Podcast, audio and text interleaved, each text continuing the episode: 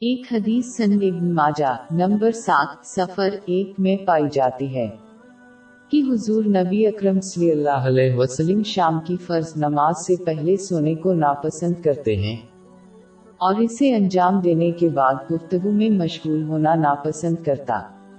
تھا حالانکہ شام کی فرض نماز سے پہلے سونے کی ممانت نہیں ہے، پہلے اسے پڑھنا بہتر اور محفوظ ہے۔ جیسا کہ نماز سے پہلے سونے سے کوئی شخص نماز سے محروم ہو سکتا ہے۔ اس کے علاوہ، یہاں تک کہ اگر کوئی نیند کی وجہ سے پیدا ہونے والی سستی کو بیدار کرنے میں کامیاب ہو جاتا ہے، تو وہ انہیں اس میں مکمل طور پر توجہ دینے سے روک سکتا ہے۔ آخر میں، سب سے بہتر یہ ہے کہ اس کو اور باقی تمام فرض نمازوں کو جیسے ہی ہو جائے۔ پڑھی کیونکہ یہ اللہ کے نزدیک محبوب ترین اعمال میں سے ایک ہے۔ اس کی تصدیق سن نسائی نمبر چھ ایک دو میں پائی جانے والی حدیث سے ہوتی ہے۔ اور اس طرح برتاؤ کرنا ایک سچے مومن کی نشانی ہے۔ باپ چار آئیت ایک سو تین۔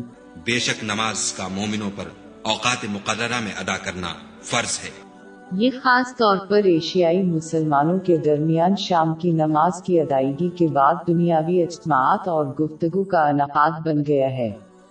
اگرچہ یہ ممنوع نہیں ہے، پھر بھی یہ اکثر بیکار تقریر کی طرف جاتا ہے، جو کہ وقت کا ضیاع ہے اور قیامت کے دن ان کے لیے بہت بڑا افسوس ہوگا۔ یہ اکثر گناہوں کی طرف جاتا ہے، جیسے گپ شپ اور ویبت اور چاہے کوئی گناہوں سے محفوظ ہو۔ شام کو غیر ضروری طور پر رہنا انہیں مزید تھکا دے گا۔ اور ان کے یہ بیدار ہونا اور فجر کی نماز کو صحیح طریقے سے ادا کرنا مشکل بنا دیتا ہے۔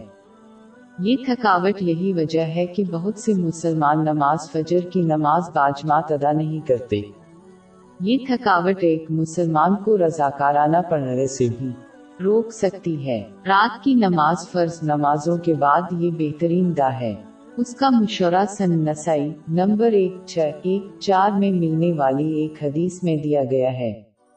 اور رات کی رضاکارانہ دا حضرت محمد صلی اللہ علیہ وسلم کی۔ ایک مستحکم روایت ہے۔